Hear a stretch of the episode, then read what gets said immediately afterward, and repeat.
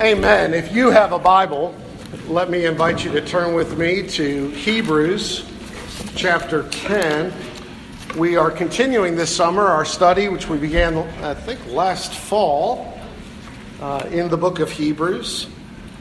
Hebrews chapter 10, verse 26, you'll find it on page 1007, 26 through 31 tonight. Our passage tonight contains hard words to hear concerning the vengeance of God.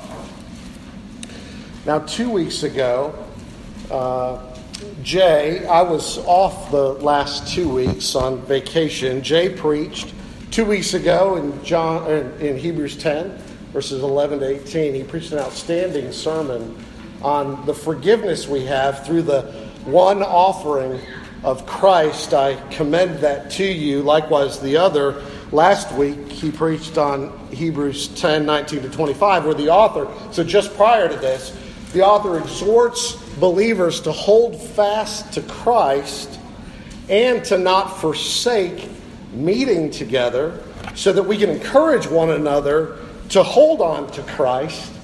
And all the more as we see the day of his appearing, the day of judgment drawing near. Jay mentioned that that passage is a preacher's dream passage. It divides very neatly and covers a wonderful subject. I thought to myself, why didn't I take three weeks out of the pulpit as I anticipated this passage? It's a warning about hell. And so you'll understand. Now, Charles Spurgeon tells about a church that was asked to accept as their minister a man who did not believe in hell. And they said to that man, as a candidate, they said to him, You have come to tell us that there is no hell. If your doctrine is true, we certainly do not need you. And if it's not true, we don't want you. So, either way, we can do without you. To speak of God's judgment and of hell is not pleasant, but necessary because God's Word speaks of it. And it's the next passage in our study of Hebrews. God's Word is clear about these things. So let's read Mark study and take to heart these words. Let me invite you to hear them from Hebrews chapter 10, beginning at verse 26. This is the Word of God.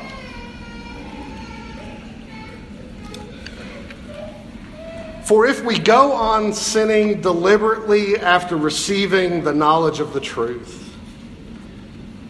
there no longer remains a sacrifice for sins but a fearful expectation of judgment and a fury of fire that will consume the adversaries.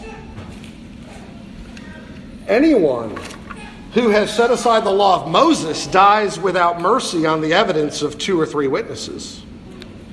How much worse punishment do you think will be deserved by the one who has trampled underfoot the Son of God and has profaned the blood of the covenant by which he was sanctified and has outraged the Spirit of grace. For we know him who said, Vengeance is mine, I will repay. And again, the Lord will judge his people. It is a fearful thing to fall into the hands of the living God. Amen. This is God's word. May He write it on our hearts. Let's look to Him together in prayer.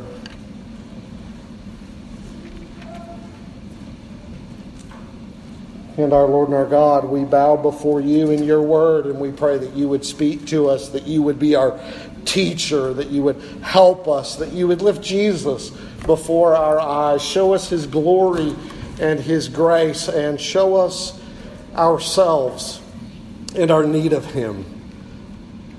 In Jesus' name I pray. Amen. Amen. Uh, Montgomery County, Texas man was faced with a possible jury trial.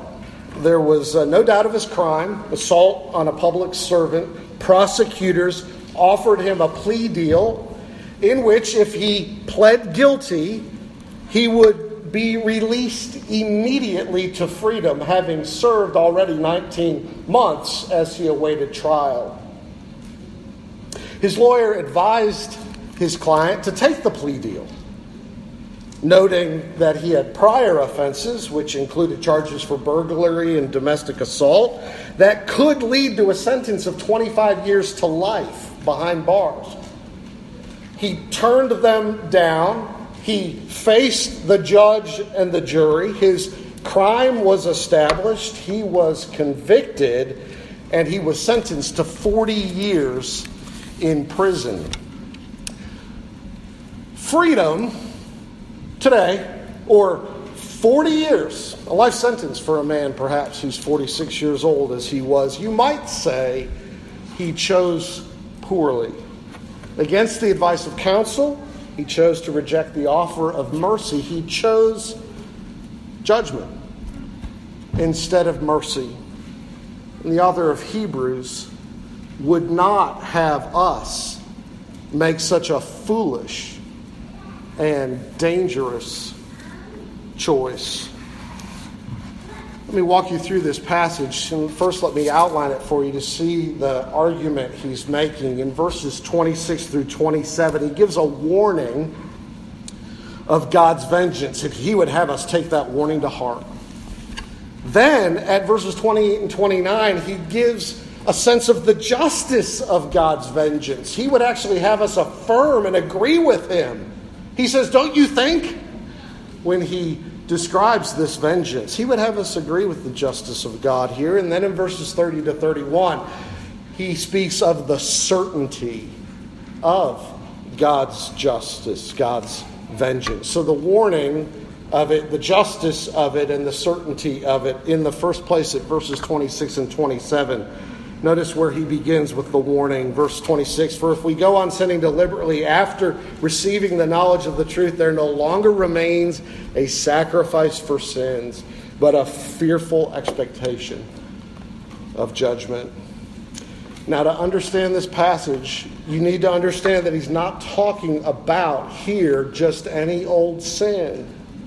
He's speaking of a particular sin the particular sin of deliberately and habitually, or that is continually, rejecting Christ as the Savior, rejecting the death of Christ in his one sacrifice that offers forgiveness, in rejecting the Christ he's portrayed for the last few chapters as the great high priest who gives access to God. And you remember that his earliest audience, they were tempted to turn back away from Christ to old things, to the way of Judaism, or for other reasons to turn away.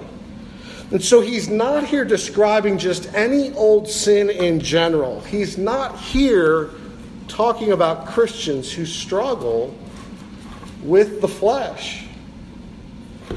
The author knows, listen, that the moment of being forgiven and being set apart for God and the moment of our death when our souls are made perfect in heaven, that between those moments there is a lifetime of sanctification, a lifetime of, of, of a process of learning to die to sin and live for righteousness, of learning to hate wickedness and love goodness and of learning to live that out. And true believers know something of that struggle in their heart of hearts. And, and sometimes true believers backslide into old patterns of sin they thought they had long been free of. He's not talking here about that. And now, to be clear, those are serious things. And when God's children choose to sin, it offends him, it grieves his spirit, it hinders our witness about Jesus to others. It, it runs contrary to who we are, who we've been made as new creatures in Christ. It, sin is contrary to what God has designed for us and redeemed us to, to be sure. And it can make us liable to God's fatherly discipline. Any loving father disciplines his children. Continuing sin, though, is a reality as well as being wrong in every believer in this life. Not till heaven will you be made perfect forever. Now, I do want to say that if, if that's your situation, I want you to know that I and the elders of this church want to help you. Your, your, your struggle is safe with us if you want to talk about it. If you're, if you're dealing with habitual sin that you just don't think there's any help for, I want you to know there's great help in the gospel, and we need to learn the help that the gospel has for us to, to help us die to sin. And at the same time, there is therefore now no condemnation for those who are in Christ Jesus. We're simultaneously sinners and justified, pardoned, and bound for heaven. The sin in view here, however, is different. It is the kind of sin which leaves us in the position of having no sacrifice for sin. Now, how does it come to that? By the continued rejection of the only sacrifice for sins that there is. If, verses 26 and 27, if having received the knowledge of the truth, that is, Christ, the great high priest, offered a perfect sacrifice for sins, and by that single offering, he offers complete pardon and forgiveness to all who believe in him and access to God through him. If, having received the knowledge of this, we go on deliberately rejecting him, there no longer remains a sacrifice for sins because there is no other way of access to God and forgiveness. And you remember that these early Hebrew readers were tempted to turn their back on Christ and go back to what they knew of the animal sacrifices that took place in the temple under the old covenant. But those were just intended to be for a time, to be a tutor, to take them by the hand, to lead them to Christ. And once Christ has come, those things have outserved their usefulness. They're worthless, the writer had said. They're weak abandoning Christianity and going back to Judaism would be like a person trading in his house for the blueprint from which it came, or like a person giving up their car for a photograph of the car, or turning down chocolate cake for a brown crayon drawing of a chocolate cake. I mean, it would be foolish, and spiritually, here, it would be disastrous. Now, that's not the only temptation, and I doubt there are any of us, perhaps in this room, who've ever been tempted to go back to animal sacrifices for the forgiveness of sins in the way that the Jews of old practiced. But, but we are all, through persecution and pressure and family and social relationships, and, and frankly, for uh, people who live in a culture that thinks it is idiotic to trust in a man who died and we say rose from the dead, and we do trust in him. You're thought to be a fool. You're thought foolish. We are tempted to turn away from Jesus to what the world thinks is wise, what others think is a better way of salvation, but which in fact is no way of salvation at all. For to reject Christ's sacrifice is to be left with no sacrifice at all.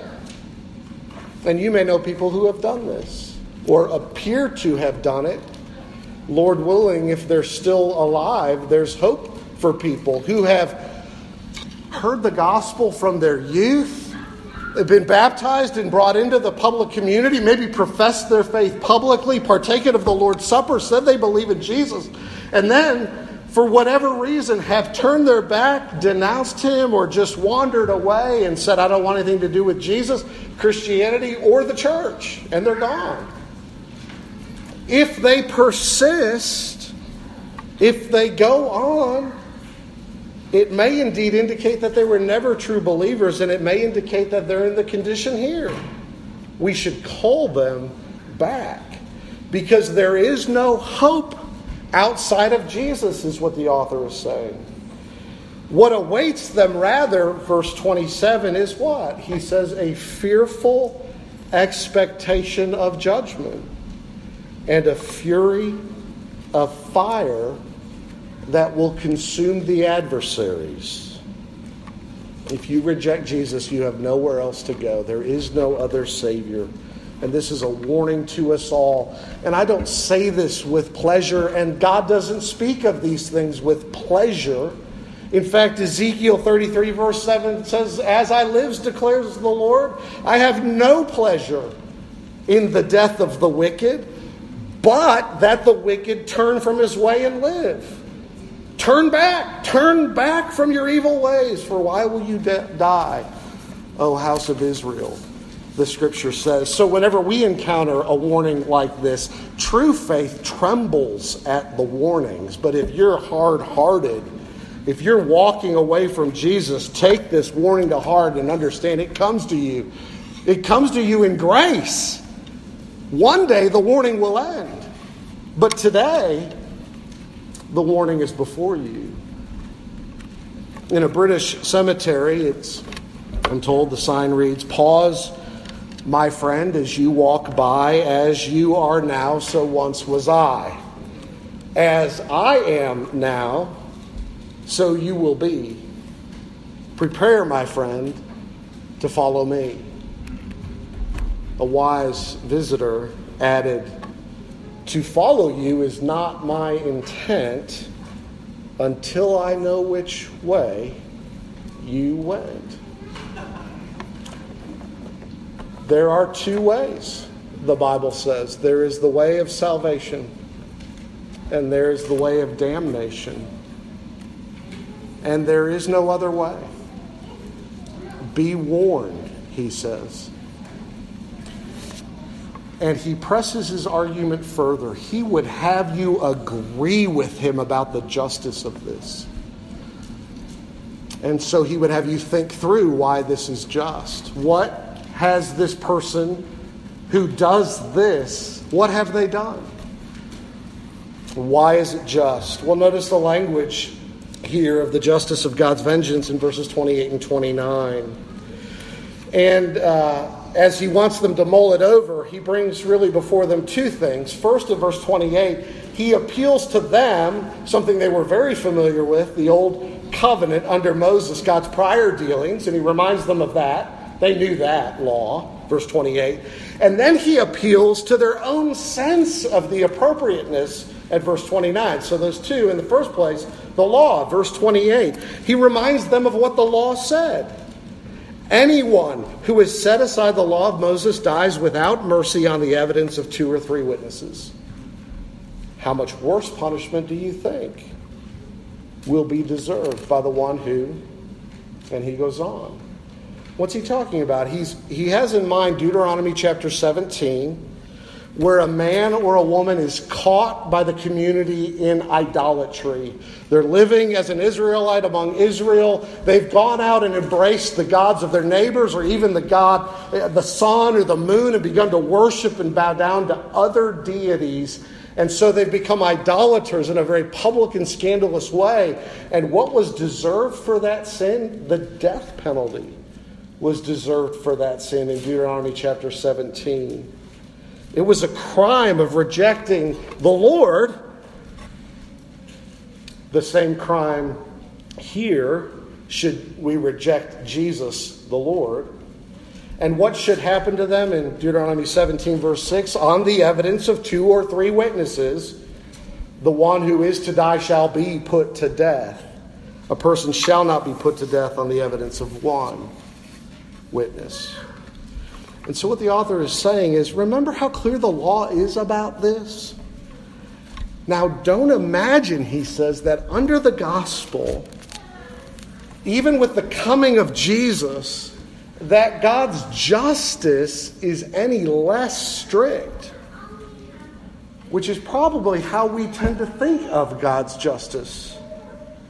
But in fact, he says, under the gospel, his justice is strict and the punishments are worse, more severe. We have greater privileges, so we have greater responsibilities, and so there are greater punishments for apostasy. Do you see that language? Covenant loyalty, he's saying. Covenant faithfulness is expected of those who are united to the new covenant community, are found under the promises of the gospel, have those promises offered to them and signed and sealed to them. And if you repudiate it, the covenant curses come into play. Which uh, here demonstrates as well that, that in the New Testament, under the new covenant, it's not different than under the old covenant in the sense that some want to say that, you know, in the times of the old covenant, there was much talk of wrath and curse, but under the new covenant, there's, it's all about love and mercy. But in fact, across the entire Bible, God is the God of justice, holiness, judgment, and grace, love and mercy. And now, in our day, if we turn away, we're liable, he says, do we not deserve a greater punishment?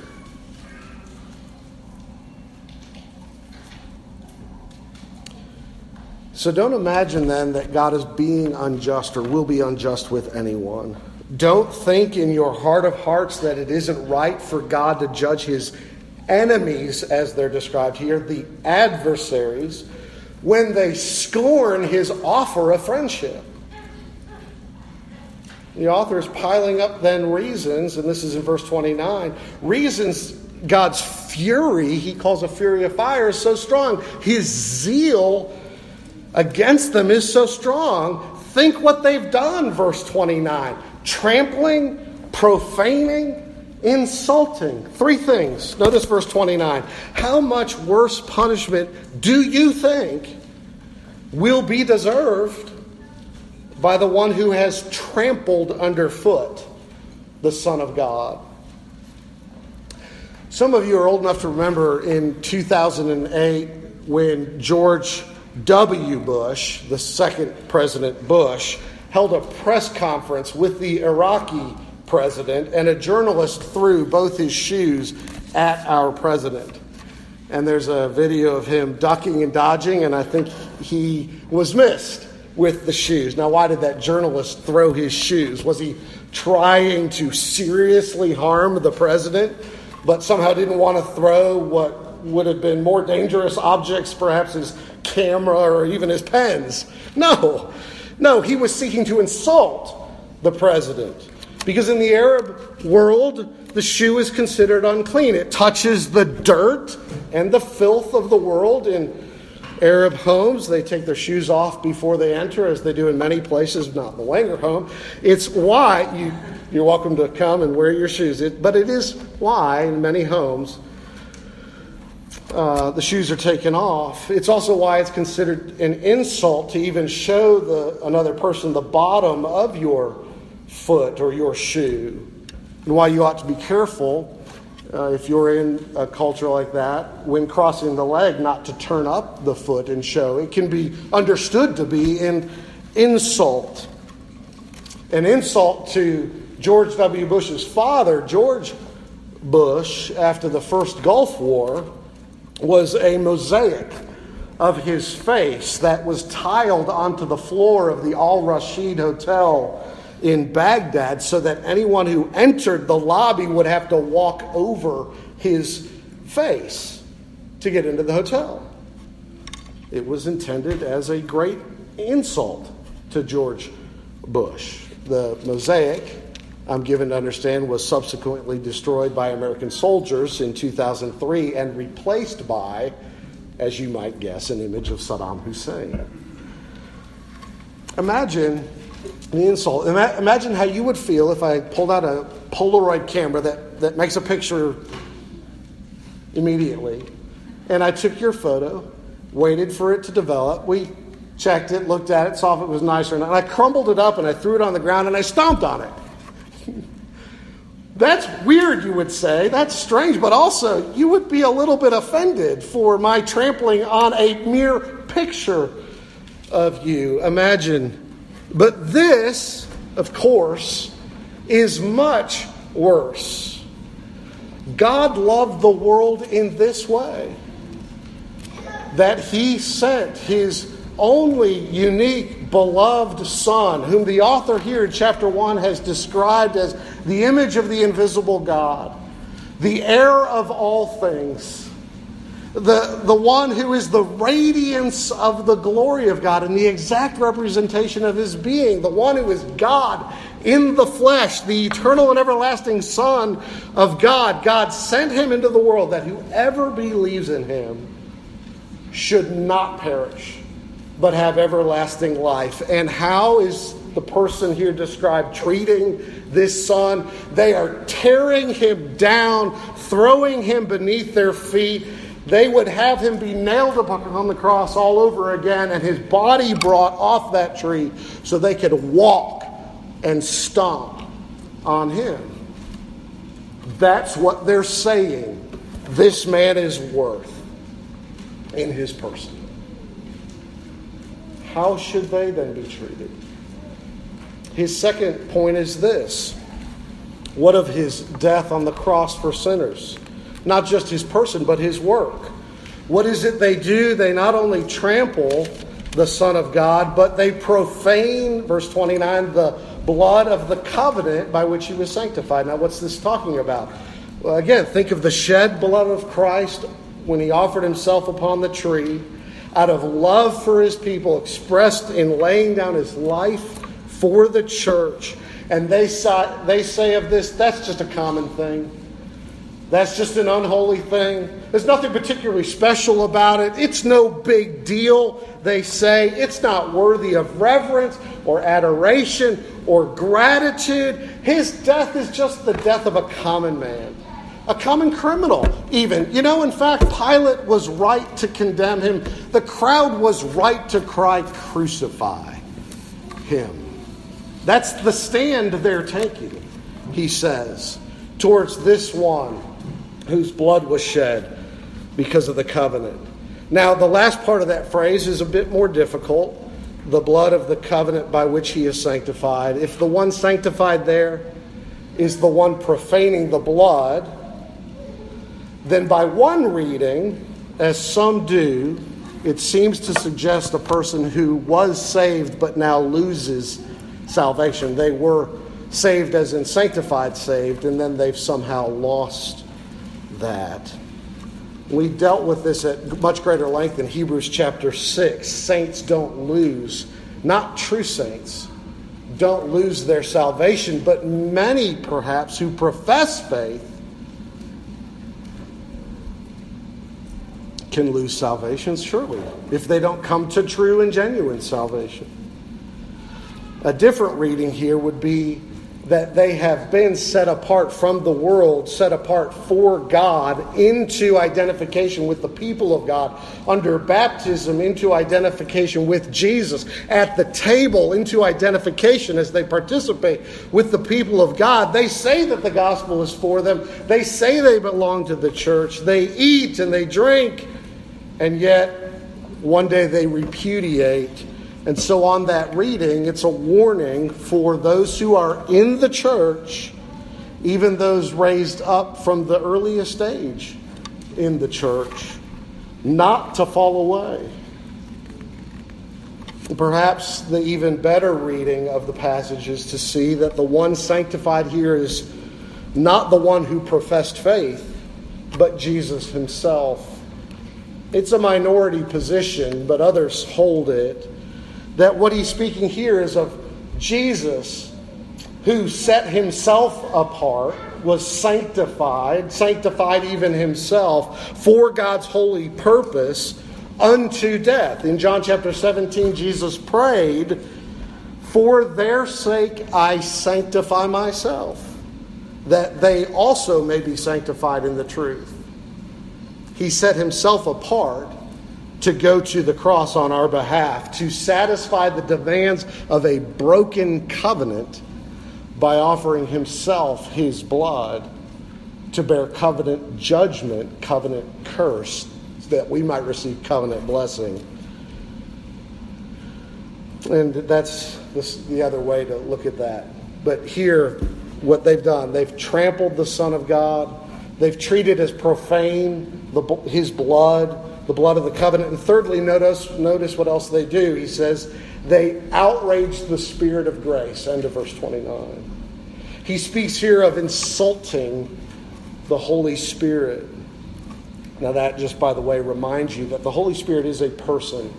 You don't outrage inanimate objects or impersonal forces, but you outrage and insult persons, living people, or in this case, the person of the Son of God. He is, he says, the Spirit of grace. When Jesus ascended into heaven, what did he do? What is he doing as our great high priest? He is interceding on our behalf and he is mediating between God and us, and he is sending out his spirit into our hearts to take that which belongs to him and to make it ours. John chapter 15, verse 26, Jesus said, But when the Helper comes, the Holy Spirit, whom I will send to you from the Father, the Spirit of truth, who proceeds from the Father, he will bear witness about me. John 16, verse 14, He will glorify me, for he will take what is mine and declare it to you. And so, what he's saying is the Spirit has come as the evangelist of God to bring the good news of the gospel to you about a Savior who offers himself for you. And if you scorn, insult, turn your back on that Spirit who offers you grace in Jesus, what do you deserve?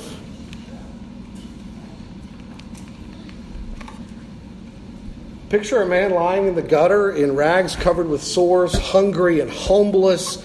He's there because of his own sinful choices, and a kind and generous man offers to take this man to the hospital, pay all of his bills, then to bequeath him his own inheritance to meet all of his needs in this life so that he might have a comfortable home, all the food he could eat, every comfort he could dream of. But the ungrateful man in the gutter spits in the man's face, curses at him, and then tells others that the man's offer was worthless. That would be worse than the insult described here to the Spirit of God who holds out his hands and says, Believe in the Lord Jesus Christ and you will be saved. And so God offers to us his friendship, but the fury of fire will consume his enemies who refuse his friendship. Take that warning to heart. Affirm that it is deserved and know that it is certain. Verse 30 and 31 For we know him who said, Vengeance is mine, I will repay. And again, the Lord will judge his people. He refers here to Deuteronomy chapter 32, verses 35 and 36, again, bringing up passages they know that there is no escape from God. You can try to run from him and for a time, but you can't outrun him. You can try to hide yourself, but he knows where you are. He knows who you are. He knows what you've done. And it's true, in this life, kids get away with all kinds of crazy stuff that their parents never pick up on and they never get punished for. Don't think God the Father is unaware.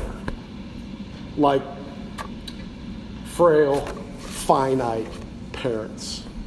You aren't fooling him. Criminals get away with stuff all the time. Occasionally, people come flying down Villaview past our house, seeking to escape the trailing police cars. I think in hopes that they can get lost on the dirt roads of Oklahoma. I don't know how many of them are successful at it. It's a spectacle to be sure. Some, somewhere undoubtedly, flee and go free. Others get caught. But when they get caught through the incompetence of a prosecutor, through the weakness or sleepiness or whims of a jury of their peers, or through the persuasive doubts inculcated in the heart by the defense attorney about the evidence that condemns, they are acquitted when in fact they are guilty. But with God, there is no incompetence. With God, there is no weariness or sleepiness or whimsicalness, no lack of attention to detail. To turn away from Jesus is to fall into the hands of the living God, he says. If you abandon God as your Savior, you fall into the hands of God as your judge. What then should we do? Fear. Fear. It is a fearful thing to fall into the hands of the living God, he says. That day of reckoning is described in one place in Revelation chapter 6 like this, beginning at verse 15. Then the kings of the earth, and the great ones, and the generals, and the rich, and the powerful, and everyone, slave and free, hid themselves in the caves and among the rocks of the mountains, calling to the mountains and the rocks, Fall on us and hide us from the face of him who is seated on the throne and from the wrath of the Lamb. For the great day of their wrath has come, and who can stand? Listen, if you think this judgment is too harsh, it's perhaps because of the weakness of your own sense of righteousness.